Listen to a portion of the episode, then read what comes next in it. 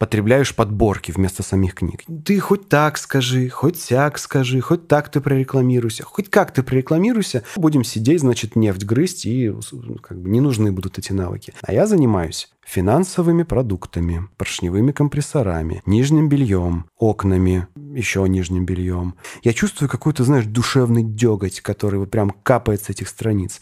Всем привет, меня зовут Гриша Мастридер, вы находитесь на YouTube-канале «Книжный чел», и вы смотрите шоу «Книжный чел», в котором я беседую с интересными людьми о литературе, культуре их любимых книгах. Сегодня у меня в гостях автор культовой книги «Пиши, сокращай», э, других отличных книг, бывший главред Тинькофф журнала, главред журнала «Код», популяризатор инфостиля Максим Ильяхов. Привет, Максим. Привет, Гриш.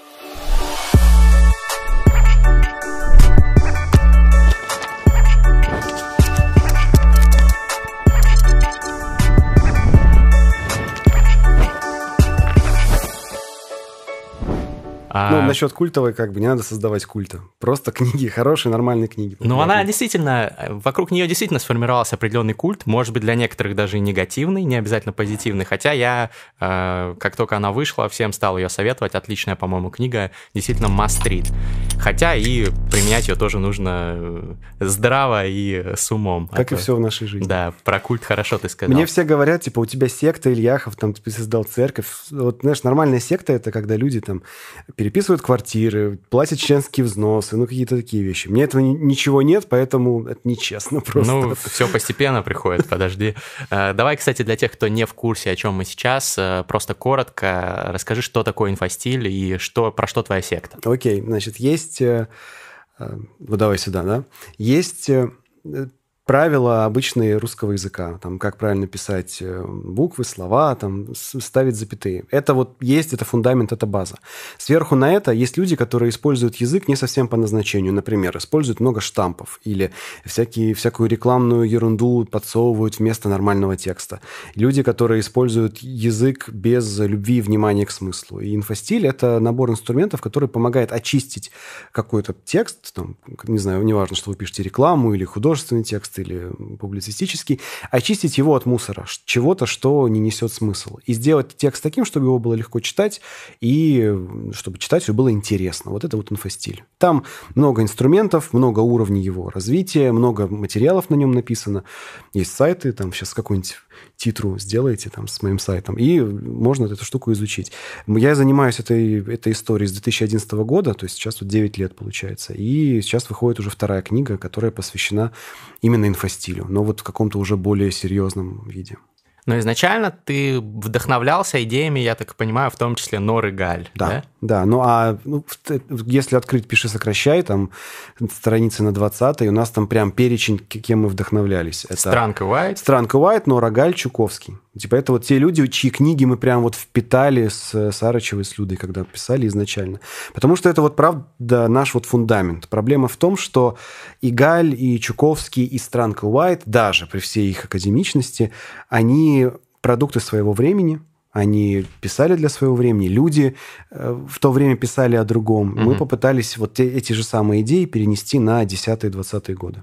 Ну, тогда не было, конечно, феминитивов и, и много чего еще, что есть в языке сейчас. Феминизм был, суфражизм победил, но вот феминитивов еще не было, ну, да. Понятно. А, скажи, пожалуйста, вот э, когда люди уже научатся все-таки нормально обращаться с языком, когда победим мы все эти канцеляриты, э, все эти ужасные загромождения лишних слов, людей, которые не умеют там свою мысль сформулировать коротко, а как я сейчас э, три предложения говорят. Ну смотри, это же язык, вообще коммуникация – это навык. Ему нужно учиться. И всегда, так как это любой, любой навык, которому нужно учиться, он будет доступен не всем, всегда будет в обществе, в культуре какое-то какое-то количество людей, которые общаются плохо. Это нормально. Другое дело, что Э, кем работают эти люди. Ну, то есть, например, если школьный учитель не может выразить свою мысль, это, наверное, не очень хорошо. Угу. Если телеведущий или писатель не может выразить свою мысль, это фигово. Но если просто мы возьмем Васю с улицы и попросим его написать какой-нибудь классный текст, ну, и у него это не получится, мы от него этого и не ожидаем, в принципе. Но проблема в том, что у многих умных, успешных людей, влиятельных, есть проблемы с тем, чтобы написать э, внятное, например, письмо электронное. Это правда, но, к счастью, у них есть деньги на ассистентов, редакторов и тех, кто профессионально этим занимается. Коммуникация – это профессиональ... сфера профессиональной деятельности. Нельзя просто взять человека и сказать, пуф, ты теперь коммуникатор, ты теперь все это умеешь. Навыки – это инструменты. Э, люди, которые много работают с публикой, с коммуникацией, коммуникациями, они, как правило, в этом постепенно ну, становятся все более и более опытными, все более там, успешные более молодцы. Но не все и не сразу, это просто длинный процесс. Ты спрашиваешь, когда мы от этого избавимся? Мы никогда не избавимся. Про канцелярит ты упомянул. Вот есть же очень четкое понимание, откуда берется канцелярит. Есть госсистема государственного управления, она сложная, принципе, это сложный, сложный предмет. У меня вот в новой книге есть прям такой э, сюжет. Представь себе, что тебе нужно описать правила наследования имущества или недвижимости у недееспособного человека, который получает пенсию. Представь себе, да, вот угу. это вот набор факторов, да, и тебе нужно вот эти вот все факторы как-то упорядочить в то, как, как это имущество будет наследоваться другим людям, передаваться. Это сложная сфера. Ее нельзя написать как бы с сигареткой на, на кухне таким языком. Там должно быть все очень четко, правильно, прямо. И если мы это не напишем четко, правильно и логически не противоречиво, придут мошенники, придут жулики, и они будут старичков недееспособных обувать на их квартиры. Система госуправления поэтому сложная. Канцелярит – это язык государственного управления. Это как, э, не знаю, Python – это язык программистов, uh-huh. JavaScript – это язык программистов. У химиков есть свой язык химических формул, у инженеров есть язык чертежа или язык технической спецификации. Вот точно так же у чиновника, у госслужащего есть язык государственного управления. Но когда ты открываешь программу там, в планшете или на компьютере, ты не ожидаешь, что программа будет говорить с тобой этим программным кодом. Вот проблема не в том, что в нашем языке присутствует канцелярит, а в том, что он просачивается без перевода. Ну, то есть то же самое, если бы программа в случае ошибки выдавала тебе программный как бы код, а не объяснение, в чем ошибка. И для того, чтобы, например, в государстве на уровне общения с людьми эта проблема была решена, там должны постепенно появляться коммуникаторы, пиарщики, редакторы, не знаю, СММщики, люди, которые, чья задача переводить с государственного языка на наш обывательский простой человеческий язык. Именно переводить. Когда у нас, пока у нас этой функции нет, этого будет, ну, вот, канцелярита будет много. Чем больше этих людей будет появляться в разных органах власти, тем меньше мы будем видеть канцелярита.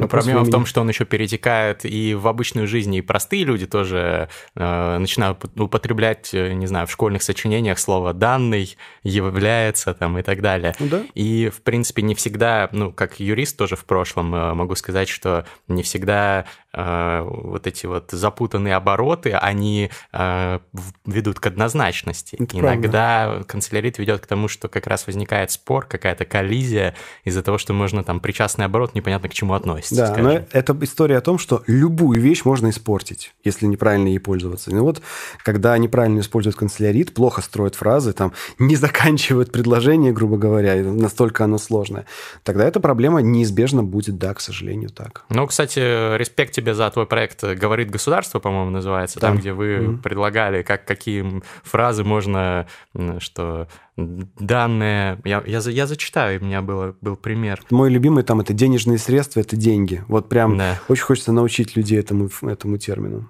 Или в данном окне осуществляется открытие счета. Можно просто написать, здесь вам откроют счет. И тоже так будет, наверное, и проще, и понятнее.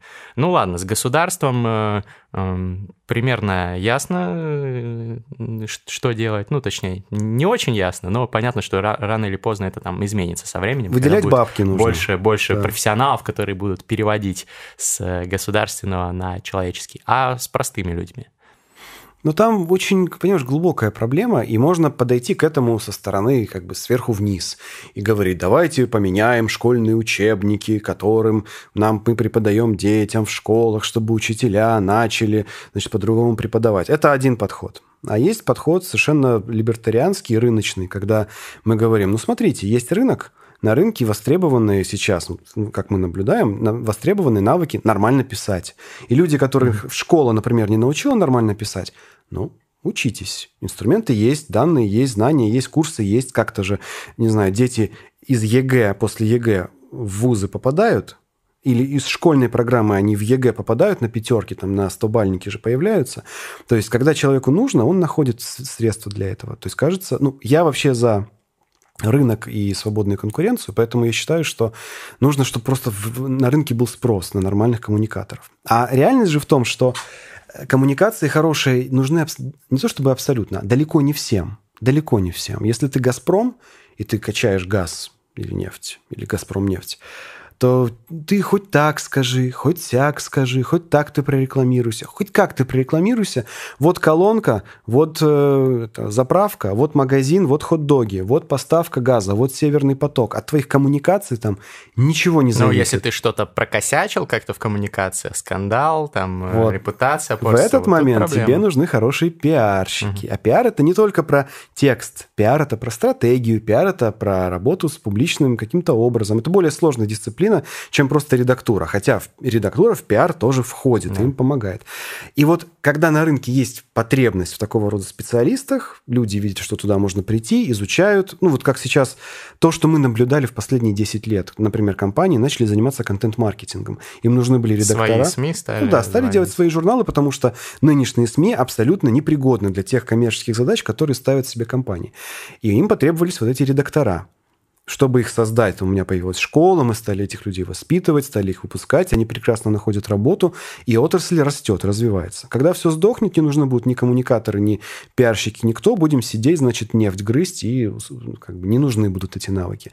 Они остановятся, все, значит, рынок будет требовать больше специалистов, и кому надо, на фоне общей конкуренции научится, и все будет хорошо. Рыночек порешает, короче. Я считаю, что да.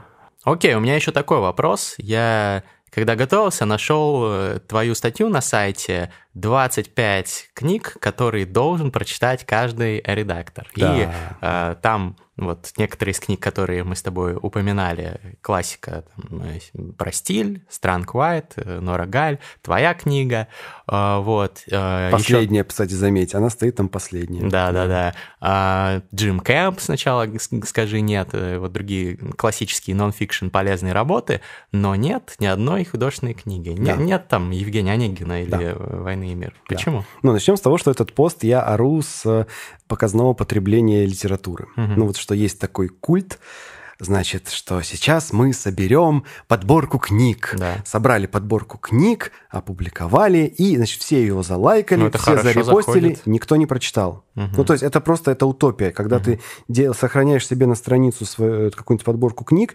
вероятность того, что ты прочитаешь хотя бы три из там 25, она ничтожная. 99,5% людей не прочитают ни одно. Это просто акт социального потребления этого контента. Угу. Просто, типа, потребляешь подборки вместо самих книг. Я над этим ору и буду орать еще долго. И не только это. Вообще, моя любимая тема из этой же серии. Герман Греф назвал 25 там любимых книг, лучших книг, которые должен прочитать каждый топ-менеджер. И там... У них, кстати, есть в Сбербанке даже да, да, серия издана. Это великолепная Хорошие тема. Книги? Конечно, безусловно, книги хорошие. Но вот когда VC.ru у них, видимо, не знаю, проседает трафик, они заново публикуют эту статью, все такие, Герман Греф посоветовал, да книги надо, значит, репостнуть. Наверное, потом когда-нибудь, через много месяцев, угу. прочитаю. Никто, естественно, ни хрена не читает. Вот, так что это главная моя, не знаю, боль или претензия. На самом деле я понимаю людей, которые так делают. Просто я хочу с этого периодически орать. С того, как люди типа репостят, обещают себе прочитать и никогда в итоге не читают. Но ты спрашивал про художественную литературу. Я вообще не очень верю в то, что художественная литература помогает в современных коммуникациях решать современные коммуникационные задачи. Вот я, я, я слышал и встречался, и ча, очень часто люди об этом говорят, с таким культом, что чтобы быть образованным, интеллигентным человеком, нужно читать художественную литературу, желательно русскую классику XIX века, а, ну, там какую-нибудь еще классику какую-нибудь еще XIX века, обязательно знать поэзию, обязательно знать, естественно, прозу, обязательно знать всех э, писателей. Ни в коем случае нельзя критиковать ни Пушкина, ни Достоевского. Очень стыдно признаться, что тебе не заходит Достоевский. Очень стыдно говорить, что ты читаешь, например, Минаева или кто у нас еще такое? Оксана Робский, знаешь такое? Да, да, слышал. Ну, типа, очень стыдно читать вот современных писателей модных, которые пишут про сейчас, а вот э, про ребят, которые в 19 веке писали, вот про них, значит, это очень почетно. И интересно то, что люди, которые с такой яростью защищают эту идею, ну и как бы ее форсируют, они либо сами классику читали в последний раз в школе, и им только предстоит вернуться к классике вот через несколько лет и заново ее осмыслить. Либо они действительно читают классику, но ответа на вопрос, а как тебе классика помогает в решении твоих сегодняшних коммуникационных задач, они четкого ответа найти не могут. Я как ну, профессионал, потому что я занимаюсь этим профессионально. Моя жизнь на 100%, моя работа состоит из коммуникации. У меня нет времени на, э, как это, романтические на романти... романтизацию литературы. Угу. Если у меня есть час времени, я прочитаю ту литературу, которая мне поможет коммуницировать, а не ту литературу, которая сделает меня ближе и там, лучше соответствовать чьим-то идеалистическим представлениям о литературе. А на твой взгляд, э, не помогает вообще классика тебе коммуницировать? Неужели не формируется чувство стиля, слога? Я согласен, что много косяков было у классиков с э, тем, чтобы там соответствовать как раз э, требованиям инфостиля, вот, но не всегда это и уместно в их э, это случаях. Не было, у них никогда в, не было жанрах, такой задачи. Да? А, но нельзя спорить с тем, что, например, Набоков блестящий стилист, и, наверное, если читаешь его, у тебя оттачивается мышца использования русского языка. А здесь ты показываешь не, не то чтобы незнание, а ты говоришь мне про ту мышцу, которая в профессиональной коммерческой коммуникации не задействована вообще. Если бы я занимался билетристикой, угу. то есть производством текста, художественного текста с целью увеселения, ну, даже так, давай уберем слово увеселение, с целью создания у читателя некоторой эмоции. Да. Это билетристика, в моем понимании. А, тогда да, безусловно, нужно читать авторов, нужно впитывать их стиль, нужно mm-hmm. катать по небу слова, нужно вот это все делать. Это все обязательно нужно делать, если ты занимаешься билетристикой. А я занимаюсь финансовыми продуктами, рефрижераторными контейнерами, поршневыми компрессорами, нижним бельем, окнами, еще нижним бельем, цветами, программированием. Я занимаюсь вещами, вот, грубо говоря, ты покупаешь холодильник, и ты не знаешь, почему он не включается. Ты открываешь инструкцию, вот я тот человек, который написал тебе эту инструкцию. Угу. И упаси Господь, там будет грамотная, четкая, прекрасная стилистика Набокова. Упаси Господь. Потому что ты не продерешься, ты не поймешь. У тебя холодильник не включается прямо сейчас. И там должна, должны работать другие мышцы. Понимание задачи, понимание, что у тебя может сломаться, понимание, зачем ты откроешь эту инструкцию, понимание, как быстро ты захочешь эту инструкцию прочитать. А теперь приколись. Сверху на это у тебя, например, есть один лист формата, там, не знаю, А3, который ты можешь напечатать в одну краску, и тебе нужно туда упихать 30 языков, на которые должна идти твоя инструкция. Как ты это сделаешь? Это инструкция Икеи, ты нарисуешь картинки. Представь себе, да. да? Это вообще другой набор да. мышц. Это как, э, ну вот в моем понимании, билетристика и вся художественная литература – это просто отдельный другой мир, который живет для другой цели – создания у людей какого-то эмоционального отклика. Это тоже человеческая потребность. Человеку тоже это нужно. Но я туда не лезу, я этим не занимаюсь, я об этом ничего не знаю. Я знаю, как решать прагматические задачи. Холодильник, компрессор, реклама, ставки на спорт, упаси Господь, ну вдруг, да, угу. как бы это тоже задача. Вот так вот этим я занимаюсь, и я вот в этом разбираюсь. Ты вообще не читаешь художку? Я читал художку где-то в последний раз в курсе на пятом, то есть, наверное, 10 лет назад. И с тех пор все мои попытки прочитать, они и чем дальше, тем, тем это больше проявляется. Я просто не понимаю, зачем я общаюсь с этим автором. Ну, вот, например, я открывал как-то Аксенова «Редкие земли». Мама мне, вот, значит, говорит, вот, такая великолепная книга, такая глубокая, такая интересная. Я открываю. Ну, и, во-первых, я не понимаю, типа 80% его отсылок, контекста, аллюзий и всех тех персонажей, которые проплывают на этих страницах, я их просто не понимаю. Это как... Э, Но это нормально? Ну, я не знаю. Я, я читаю книгу, чтобы понять автора, и я его не понимаю. Ну, это как пойти сразу на какую-нибудь сложную оперу и пожаловаться, да. что ты ее не понял. Ну, то есть, видишь... Надо начинать с чего-то попроще. Все еще я это не... Пока что на этом этапе я это не понимаю. А когда я понимаю что-то, я чувствую какой-то, знаешь, душевный деготь, который вот прям капает с этих страниц. И я себе говорю... Ну, я, конечно, заставил себя дочитать. Ну, типа, я же культурный человек, я должен прочитать модную книгу Василия Аксенова. Но в конце мне просто гаденько. И я не понимаю, зачем я потратил это время на этого писателя сейчас. Гаденько в смысле такая э, атмосфера книги Ну вот по, по, пообщался mm-hmm. с человеком, от, от общения с которым мне стало гаденько. Mm-hmm. И может быть просто у меня нет опыта, контекста и знаний. Mm-hmm. Может быть просто я не готов к этому произведению. Но вот я пробую периодически там что-то прочитать, там Пелевин последние три раза, все три раза мне не зашло вообще, после снуфа ничего не заходило. Вот просто как бы не, нет коннекта, может, просто не нашел своего автора, может быть, просто мало пробую этих авторов. Но у меня нет абсолютно пиетета. То есть если я чувствую, что вот, вот общение с этим человеком мне не доставляет удовольствия угу. и, или не вызывает ту эмоцию, которую я хочу посмаковать, нет, нет, я не буду тратить на это время. А вообще художественные произведения там из других жанров ты воспринимаешь? Ну, кино, например. Ну, мало, ну, какое-то. А с кино та же история. Ну, вот были мы с женой на вот этих какие-то хищные птицы. Вот где роскошная история Харли, Харли Квин, mm-hmm. господи. Ну вот насколько было феерическое... Где вот предыдущий фильм был про Джокера? Ну, где она до этого Отряд была? Отряд самоубийц? Да, великолепная, просто искрометная. Я просто кайфанул ди- дико. Харли Квин, я смотрю и что-то ну что, еще пять минут, там, типа, пойдем пожрем? Ну, пойдем. Типа, ну, встали, ушли. Та же история. Это все, что касается эмоций, развлечений и, ну, в принципе, вызывания эмоций у читателя, это очень субъективная штука, она очень как бы от разницы потенциалов зависит, uh-huh. насколько человек может меня там вдохновить. Вот из художественных произведений ты сейчас удивишься, но вот мне сейчас больше всего нравятся компьютерные игры, причем у меня нет времени в них играть, uh-huh. я их смотрю. Какие-то, ну, например... Как проходят другие как люди? Проход... Ну, они как проходят? Э, большинство сюжетных игр, это типа он там 5 минут что-нибудь пострелял, и 15 минут кат-сцена. Да. И вот это как бы кино. И единственное, что неудобно в Ютубе, это если у тебя 10 концовок, тебе нужно там 10 раз посмотреть там одну и ту же предысторию к этой концовке. Но это решается технически. Вот это я с удовольствием смотрю, потому что а почему, кстати? Ну, вот где польза а, к холодильникам? А там, ча- там чаще э, ну, игр, во-первых, очень много, и из них можно выбрать что-то, с чем у меня там щелкает. Я, например, э, посмотрел недавно прохождение игры Observer, наблюдатель, с, э, с Рутгером Хауэром, который ну, из киберпанковских всех фильмов. Ну, я знаю, актер да, немецкий. Но игру да? не, не, не играл. Ну, вот там он играет как бы главного героя, как Blade Runner, только, только как бы немножко по-другому сделанный. Я с удовольствием посмотрел, с удовольствием изучил этот мир, впитал эстетику, впитал смысл, угу. но когда я понял сюжетную линию, я так, ну, как бы, да, окей, хорошо, интересно, как они в деталях, в там, эстетике красиво реализуются.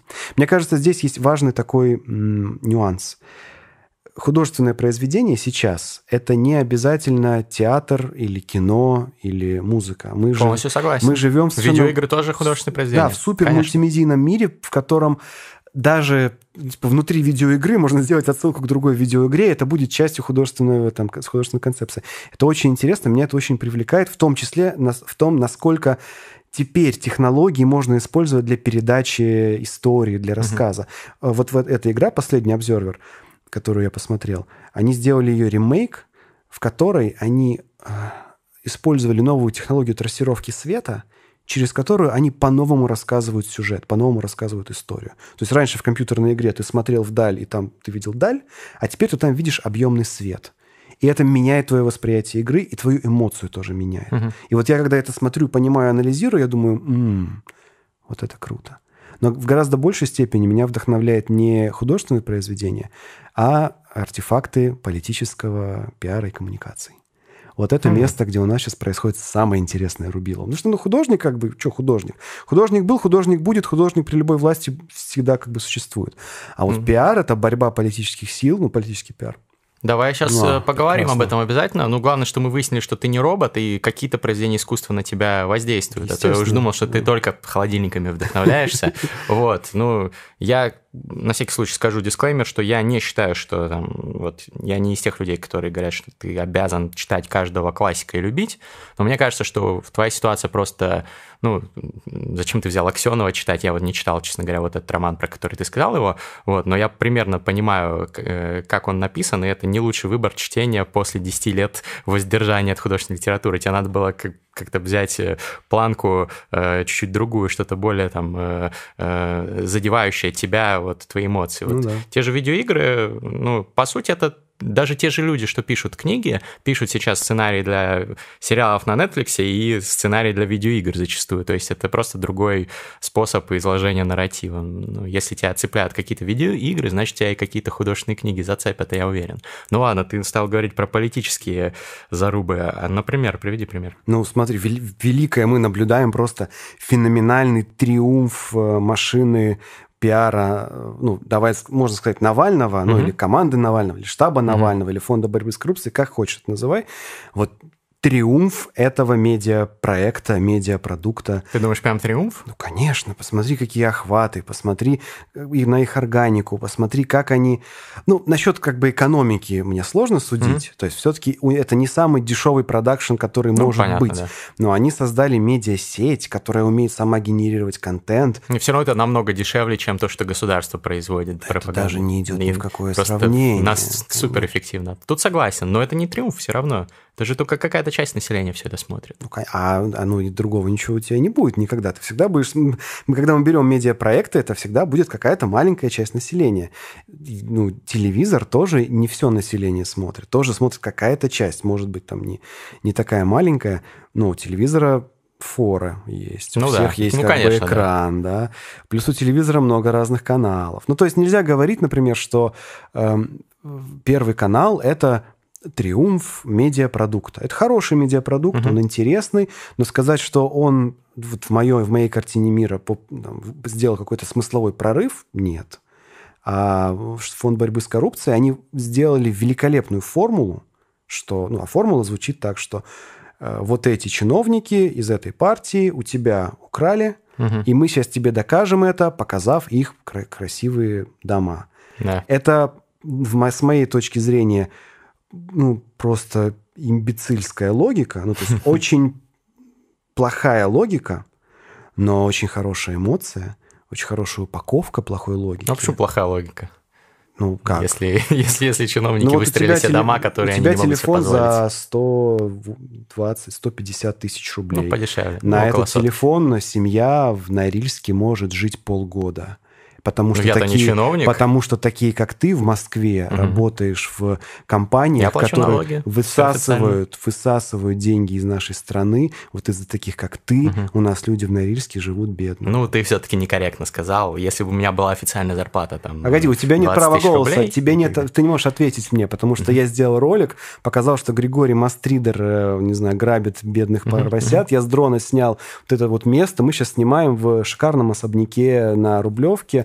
У нас здесь 400 гектаров, как минимум. студия, да, заглядывайте. А, как минимум 400 гектаров, овцы, козы, частные угодья. И вот как бы на этом фоне всем, когда это все подснимается, очень трудно тебе будет как-то ответить. Ты скажешь, ой, да ну это враки все это придумали, и не будешь отвечать. Триумф этой машины, этой системы в том, что они выбрали эту формулу, научились ее очень дешево производить, а, построили систему, которая не очень тесно связано с одним конкретным человеком. Ну, там Навальный сейчас оклемается, но пока он не оклемался, они там сидят по Росреестрам, шуршат, исследуют следующие там каких-нибудь жертв э, расследований. Он выйдет, они доснимут, они снимут с ним подводки все и выпустят 25 новых расследований, все будет хорошо. Это очень хорошая медиа. Очень как продукт да. медийный, прям очень хороший, и мне он нравится я рад, что в нашей стране есть специалисты, которые этим занимаются. Uh-huh, uh-huh. Даже если они это делают по чужой методичке, ты попробуй по чужой методичке это сделать, как бы сам, ну, просто сам по себе, и ты увидишь, что это не так просто. Не, Навальный респект. Да. И здоровье, конечно же.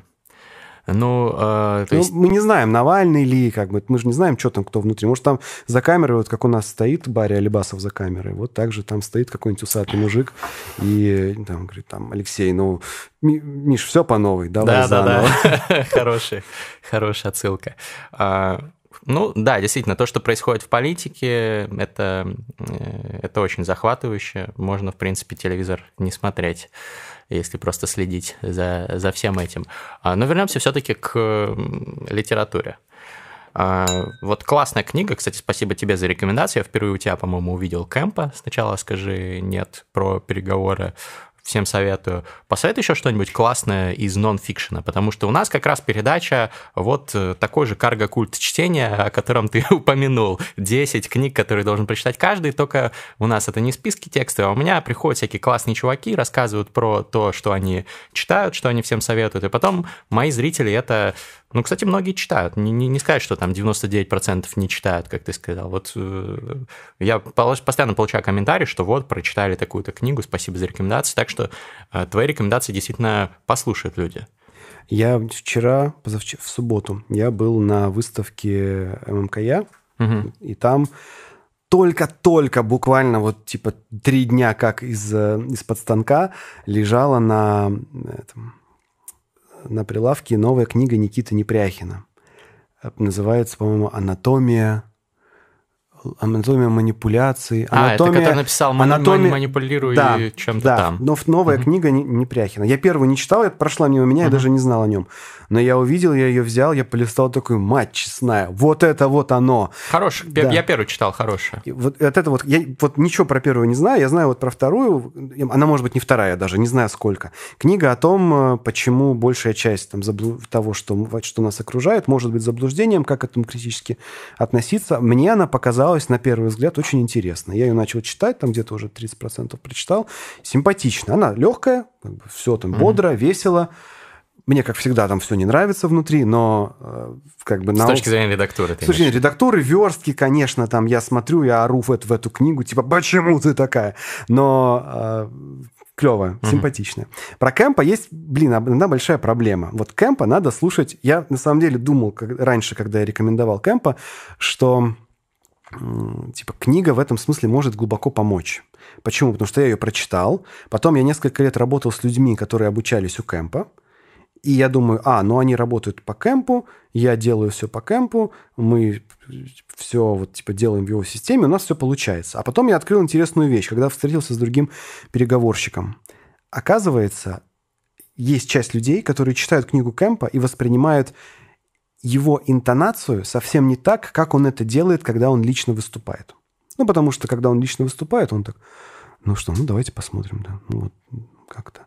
У него голос ниже, такой немножко вкрадчивый, какое-то вот у него отношение очень спокойное, какое-то расслабленное, и все. Uh-huh. И фраза из уст Кэмпа будет звучать, М, ну, смотрите, если вам это не подходит, давайте подумаем, что мы можем сделать. Такая фраза. Берем эту фразу из книги, и вставляем в голову человеку, который э, пока что не слышал его интонацию. И в его устах эта фраза звучит так. Ну, конечно, если вам это не подходит, э, давайте посмотрим, что мы еще можем сделать. Та же самая фраза, тот же самый текст. Пассивно-агрессивно такое, да? Да, в, нем, в каком-то там чуть-чуть донастроил, докрутил э, интонацию, и все, и уже это посыпалось, это уже по-другому работает. Поэтому кэмпа нужно читать с большой-большой осторожностью, потому что интонация. Интонация очень важна. И он сам не понимает. Ну, он, может быть, ему рассказали, но ты не можешь сквозь книгу передать эту интонацию. Я с этой же проблемой столкнулся с одним из своих авторов, с которым мы сейчас книгу делаем. Тоже он про переговоры, тоже про интонацию, и мы не можем написать словами то, что он хочет сказать. Просто вот уперлись в тупик. Мы делаем аудиокнигу Аудио вместо... Ну, мы пытаемся как бы mm-hmm. сделать какой-то метапродукт, чтобы было и то, и другое. Это сложно. И вот, это, понимаешь, это одна из вещей, в которых должен коммуникатор понимать а не просто прочитать. Окей, другая книга. У а, Саши Карепиной недавно, вот буквально год назад, вышла книга «Переписка 2.0». И она офигенная просто, потому что она, ну, во-первых, она очень хорошо проиллюстрирована, она очень практическая, она супер приземленная к жизни, прям вот переписка 2.0, ну, такая книга, лучше, чем наша с Людой книга «Новые правила деловой переписки». Наша книга блестящая, но у Саши еще лучше. Про, ну, она и про, про другое немного. Про то, про технологии общения с людьми в очень таком прагматическом, приземленном ключе. Очень симпатичная книга. Угу. Что еще интересного? Ссылки, как обычно, в описании на все книги, которые мы упоминаем. Ну, давай еще каких-нибудь рекомендаций мастридов. Про рекламу. Ну, понятно, есть эти вот всякие там агилви и прочие, но мне ну, тут как бы, понимаешь, проблема. Есть книга Джона Леррера «Как мы принимаем решения», «How we decide». Угу. Мне она очень зашла. Вот прям я читал ее с огромным удовольствием. У меня там нейрофизиология прям стала как бы по полочкам. Это что-то типа Канемана? Да, это типа Канемана, но вот в моем понимании гораздо понятнее, доступнее угу. и прям очень хорошо сделано. Но проблема с этой книгой, что э, его поймали, что он там неверно цитаты приводил, не у тех брал интервью, где-то цитатку приврал и что-то там еще такое. И так было обидно, что книга прям хорошая, она бьется просто со всеми моими представлениями о том, как правильно. но, зараза, его... Он там извинялся много раз там и, и так далее. Вот. Вот так думаете, да все, когда пожалуй. цитаты приводите. Да, ну все, я не люблю рекомендовать. Понимаешь, я очень злюсь на книги. Я очень злюсь, когда я смотрю на книги.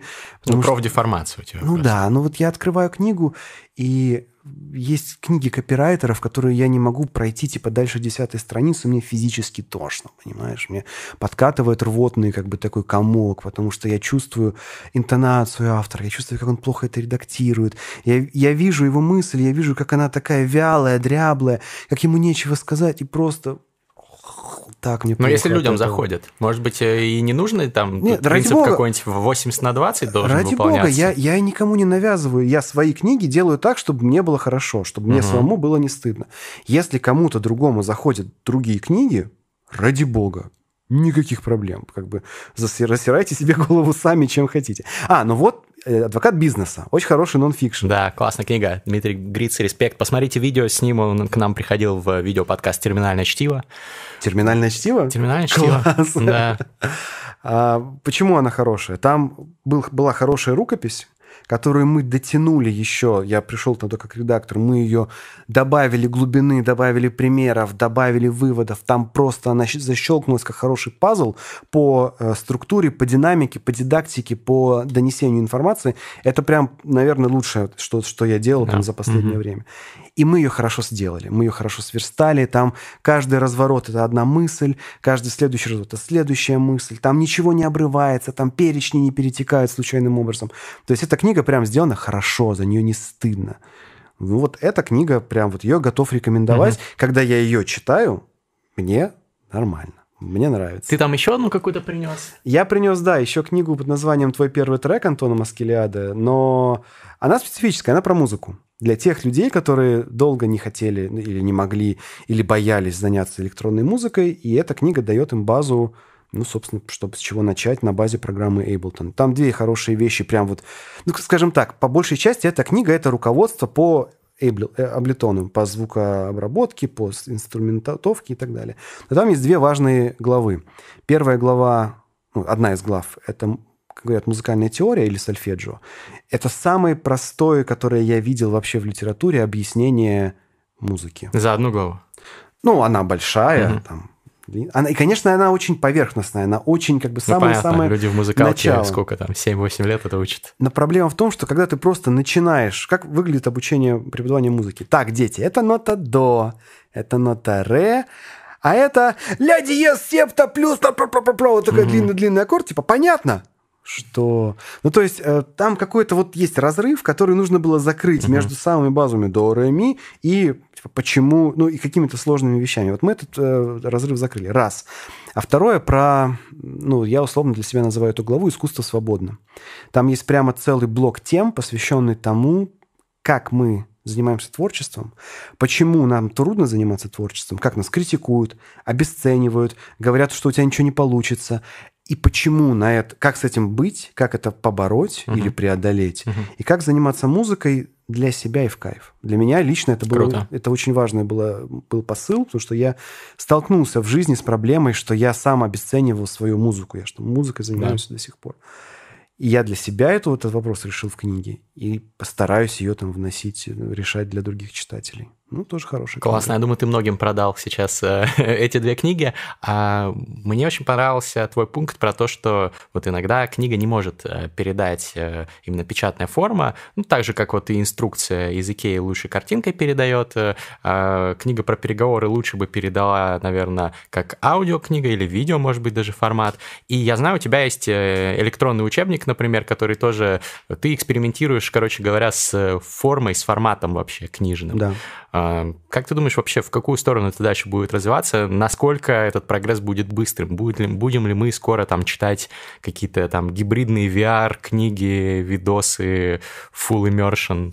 Ну смотри, значит, мы сейчас за последние 10 лет увидели, ну, буквально за 10 лет, увидели всплеск мультимедиа.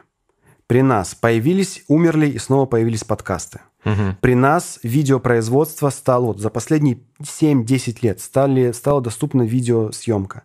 При нас появился JavaScript, ну, на, при нашей жизни. А при нас JavaScript стал полезным и как бы рабочим. Угу. При нас появился веб, при нас он умрет и родится снова. То есть все вот за нашу жизнь произошел, как произошла революция мультимедийных инструментов. И мы как ну вот представь себе, мы типа древние люди в, у, у Стэнли Кубрика в самом начале, да, да, да эти обезьяны что-то сидят, что-то чешут репу, прилетает обелиск и такой, на тебе подкасты, видео, JavaScript, типа, на, раздал обезьянам вот эти инструменты. А они такие, о, типа, подкасты, да, давай. И мы, нам предстоит в ближайшие, не знаю, три года, наверное, э, выработать те технологии, которые реально взорвут и, и попрут, чтобы это стало интересно, удобно. Я сейчас тебе приведу пример. Угу. Вот формат подкаста. Мы сейчас на пороге того, что формат подкаста был осмыслен, чтобы люди начали им пользоваться уместно, чтобы они его слушали тогда, когда это нужно, и в подкасте была та инфа, которая нужна. Ну, а, а поясни, пожалуйста, когда подкаст уместен? Потому что, на мой взгляд, подкасты бывают супер разные. Есть да. подкасты, которые там слушают для информационных целей, есть подкасты, которые слушают как уютные такие э, разговоры на кухне с друзей, есть подкасты, которые сочетают эти два, э, эти две характеристики. Мне они больше всего, кстати, нравятся, и мне самому хочется такие делать. Ну вот что ты думаешь, какие подкасты уместны? Ну вот давай, я тебе как коммуникатор mm-hmm. скажу, типа с точки зрения того, чем я занимаюсь. Что значит подкаст? Это поток вербальной информации, линейный. То есть, скорее всего, в подкасте лучше всего будут заходить истории, драма, рассказы, сюжеты. Ну, драматургия, Дра- короче, какая-либо, да? Так как это линейный поток инфы, угу. лучше всего в этом контексте воспринимается драматургически выстроенный рассказ. То есть анекдот лучше, чем перечисление свойств товара, например. Okay. Раз. Второе. Это аудиальная информация акустическая, которая произносится ртом. Ртом мы можем э, передавать довольно широкий спектр эмоций, угу. поэтому подкаст, в отличие от текста, способен очень в широком эмоциональном диапазоне воздействовать на читателя. А значит, хороший подкаст – это история, в, какой, в которой происходят какие-то эмоции. То есть в идеальном виде это аудиоспектакль. Вот как бы так можно О, назвать да. эту форму. Угу. А, теперь представь, вот если мы берем только подкаст, когда человек может его воспринять? Когда, первое, у него свободны уши, и свободен его как бы вербальный аппарат, то есть его способность что-то слушать. Например, ну, либо как, фоном кто-то слушает. Ну, когда ты пишешь бывает. письмо, ты не можешь слушать подкаст, потому что у тебя идет конфликт. У тебя вербальные процессы на генерацию и на, вос, и на восприятие, не, им очень трудно пересекаться. Ну, я, кстати, так делаю иногда, но это но неправильно. В да? этот момент что происходит? Ты либо не слушаешь плохо, подкаст, либо плохо не пишешь и то, и то письмо. Делаешь, ты, да. Происходит плохо и то, и то. Но это как пытаться работать под Лебедева. Mm. Лебедев фоном где-то в другой вкладке что-то там бубнит, mm-hmm. ну, умер и умер, да. И ты и не Лебедева не слушаешь, надо отматывать, и работу не mm-hmm. работаешь, потому что ты слушаешь Лебедева. Вот это проблема. То есть оптимальное время потребления подкаста – это когда у тебя не занят вербальный твой аппарат. Ну, Когда ты обработка. гуляешь с собакой. Гуляешь собакой, занимаешься спортом, куда-то там идешь, чешешь от метро куда-то, э, там, ну, или едешь за рулем. Вот за рулем да. прямо хороший вариант, потому что ну, ты сам по себе едешь, рулишь, там знаки смотришь и все. Вот. А Соответственно, фактическая информация в подкасте заходит постольку поскольку. Если она завернута в драматургию, она зайдет. Угу. Если сейчас тебе перечислю 12 цифр, никто их как бы в жизни не найдет в этом подкасте, и по тайм-кодам тоже будет трудно найти, и непонятно зачем. Фактическую информацию лучше изобразить текстом. Нелинейно структурированную информацию, перечни, рассказы там о, о чем-то, что происходит на местности, э, классификация, типологии, иерархии, структуры все, лучше рассказывать либо визуально, либо текстом. То есть в подкасте, например, рассказать о том, как устроена э, там, ветви власти Российской Федерации или какие есть департаменты и отделы в правительстве России. Ну, схемы лучше. Схемы показать. визуально под, показать это супер легко, наглядно и типа мгновенно. А в подкасте ты будешь десятками минут это объяснять и не объяснишь. Поэтому видеоподкасты рулят. Я вот как раз пришел к тому, чтобы делать видеоподкасты. Вот книжный чел и терминальное чтиво, и то, и то. Есть видеоверсия, есть аудио, и, и люди смотрят, и вот эту схемку мы вставляем И сюда. вот смотри, да, если мы работаем с видео, вы можете меня видеть, вы видите мой там язык тела, увидите, как я сижу, увидите там сколько у меня лишнего веса, какая у меня лысая голова и так далее. Но вы это увидели один раз в начале. И дальше вы можете, мы могли переключиться в соседнюю вкладку, потому что в кадре ничего нового не происходит. Идеальный mm-hmm. видео-подкаст, этот видео, это подкаст, в котором на ну, типа в визуальном ряду, mm. на кадре, в кадре постоянно что-то mm. происходит. Ну, как бы не постоянно, периодически что-то происходит. Если Лебедева можно смотреть просто фоном, Это не видео-подкаст, это просто Да, подкаст да. с подвижной картинкой. Можно, типа, сфоткать Лебедева, накинуть на него нейронку, которая анимирует черты лица, не будет никакой разницы, это абсолютно нормально. Но если бы там задействовать... У него вот недавно было, когда как раз Навального отравили, он там ерничал, типа, его привезли в какую-то там обшарпанную больницу, где какой-то адовый врать не видел? Не, не- я Он- не фанат Лебедева. Он, значит, рассказывал, как Навального привезли в какую-то больницу, и на картинке, на, ну, типа в выпуске, там красивая больница, чистые палаты, нормальные Мгм. врачи, белые халаты. А словами он говорит, э, неопытные там врачи, какой-то фельдшер, который только что принял роды из-под коровы, пришел, сказал, что кто это такой, пошел он нафиг. Ну, в общем, он рассказывает совсем другое. И за счет диссонанса текста, ну, вербальной информации и визуальной, это было интересно в этот момент смотреть. Это типа 5% всего хронометража Он Лебедева. уместно употребил как раз здесь визуальные Визуаль- средства для видеоформата. Абсолютно верно, да. И это вот было 5% его хронометража. Все остальное время, что он, что Минаев, что Собчак, что там кто хочешь, ну, Собчак мерзкая как бы по подаче, ну, лично для меня, но как бы это уже на вкус и цвет. А они все не пользуются этим. То есть они просто как дикари, им типа э, Кубрик им прислал черный обелиск, они им херачат по земле, типа искры высекают из него. То есть это неправильное использование э, технологий. Но нас ждет время, когда все это утрясется, когда выработаются гайдлайны, когда все примерно поймут, как этим правильно пользоваться, когда все эти экономические, производственные, технологические дела утрясутся, и мы вот будем спокойненько, уместно использовать каждый медиаканал. И моя работа сейчас в том числе в этом разбираться. Я нахожусь на как бы переднем крае Мгм. этой на коммуникационной сферы, разбираясь, а как лучше всего подать вот этот тип информации, не знаю, там визуально или ауди- акустически, или э, на видео, или в виде интерактивного теста или схемы. Это вот типа то, чем я профессионально занимаюсь. И в том числе это будет, то есть, применяться к книгам. К тебе приходит человек, который хочет создать книгу, а ты ему говоришь, ну, вот это вот лучше сделать, как вот такой гибрид какой-то там. Но я уже это делаю, потому что это неизбежно. Мгм. Просто мы пытаемся решить задачи понятными нам инструментами, ну, типа создание книги в индизайне. Я понимаю, как это делать, но я вижу, что то, что он хочет сказать, не доносится. Как это делать? Ну, по-другому как-то. Вообще с этим автором мы начали с того, что мы запрогали интерактивный тренажер переговоров. Мы сначала запрогали тренажер, Мгм. прям реализовали программу, которая тренит тебя в переговорах. А потом к ней стали писать типа теорию. И эта теория превратилась в книгу, но эта теория пока что не достаточно эмоционально заряжена, нагружена, Мгм. чтобы вызывать у тебя нужные, создавать тебе нужные навыки и тренировать тебе нужный тон голоса и поведение тела. Это вопрос технологического развития. Это просто нужно делать. Блин, интересно, конечно. Надеюсь, что будет прогресс э, в культуре и в технологиях в этой сфере. У нас подходит к концу наше время, но я не могу не спросить тебя про твою новую книгу. Расскажи, что там будет? Окей, значит, Будет ли новый культ? Была «Пиши, сокращай». Ну, она есть до сих пор. А, Человек открывает «Пиши, сокращай», читает примерно первые 40 страниц и понимает, что надо текст сокращать. Он удовлетворяется этой мыслью, там чаще всего, и идет дальше заниматься своими делами, не дочитав остальные 400 страниц, где сказано про синтаксис, структуру э, и многие другие вещи, в том числе даже про иллюстрирование там немножко Мгм. сказано. Ясно, понятно, это попытка э, сделать надстройку над «пиши, сокращай», чтобы помочь людям отойти от культа сокращения и прийти к культу ясности, чтобы текст, который ты писал, был ясен. А ясный, то есть рисующий в голове читателя определенную картину мира. Я могу сказать тебе, «О, мои коммуникационные инструменты в значительной степени влияют на результативность массовых коммуникаций. А могу сказать, я знаю такие слова, чтобы люди, которые их прочитали, захотели отдать мне все свои деньги. Это две, две разных фразы. И одна выстроена неясно, вторая выстроена ясно. И вот как выстраивать ясные фразы, ясные сообщения, какими инструментами, вот весь этот цирк, зоопарк инструментов я собрал в новой книге. Но опять же, там сейчас люди прочитают э, и скажут, нап- например, это книга про то, как приводить примеры. И если будет так, хорошо, пусть будет так. Но там есть про контекст, про то, как эм, ты вот приходишь, говоришь текст, а тебя воспринимают в штыки. Не знаю, ты приходишь читать лекцию, а твои студенты им по 50 лет. Представляешь? И что ты им можешь сказать, если, mm-hmm. там, если они старше тебя?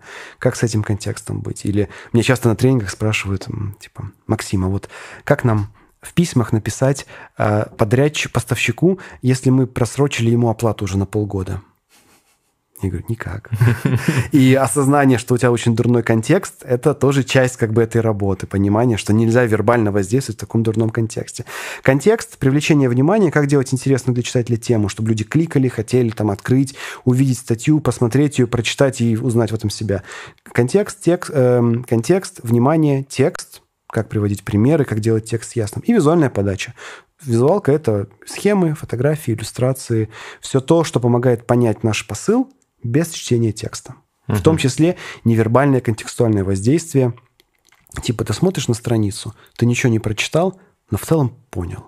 И вот что ты в целом понял, mm иногда может быть настолько преступно, опасно и вредно, или настолько дьявольски эффективно, что никто тебе не скажет, что ты, например, пообещал, э, ну, например, что твои акции вырастут. Если ты брокер, например, ты можешь так выстроить статью, что там нигде не будет написано, что твои акции обязательно вырастут, но все визуальные ходы будут сделаны так, что ты будешь убежден, что все твои акции вырастут. Вот это вот дьявольские инструменты для управления визуальной подачей, они там тоже есть. Круто. Ну, мы, как обычно, разыграем два экземпляра книги нашего гостя с его автографом. Она еще пока, вот, когда мы записываем, не вышла, поэтому я еще не читал, но уверен, что будет годно. А, когда этот конкурс уже, э, когда мы подведем его итоги, я думаю, что она уже выйдет, и мы вам отправим либо по почте, либо лично передадим. А что нужно делать для конкурса? Э, у нас есть такая рубрика «Like Бунин». У Бунина была короткая, хлесткая фраза про каждого из его великих современников. Он в основном их всех, конечно, ругал, но мы в рубрике «Like Бунин» просим э, подписчиков оставить комментарий, не обязательно критический, можно хвалебный, а, какой-то интересный комментарий про гостя сегодняшнего выпуска. Класс. Вот э, как вам, Максим, напишите с хэштегом «Лайк Бунин» в, в комментах на YouTube про это, и автор лучшего комментария, которого выберу я, я, как обычно, все комментарии читаю, если что, и даже отвечаю часто. Вот, э, автор получит эту книгу одну, а вторую получит человек, который репостнет пост из моего паблика Must Read ВКонтакте, э, пост с этим видео к себе на страничку. Дальше мы рандомайзером подведем итоги розыгрыша и тоже вам сообщим, и вам отправится вторая замечательная книга.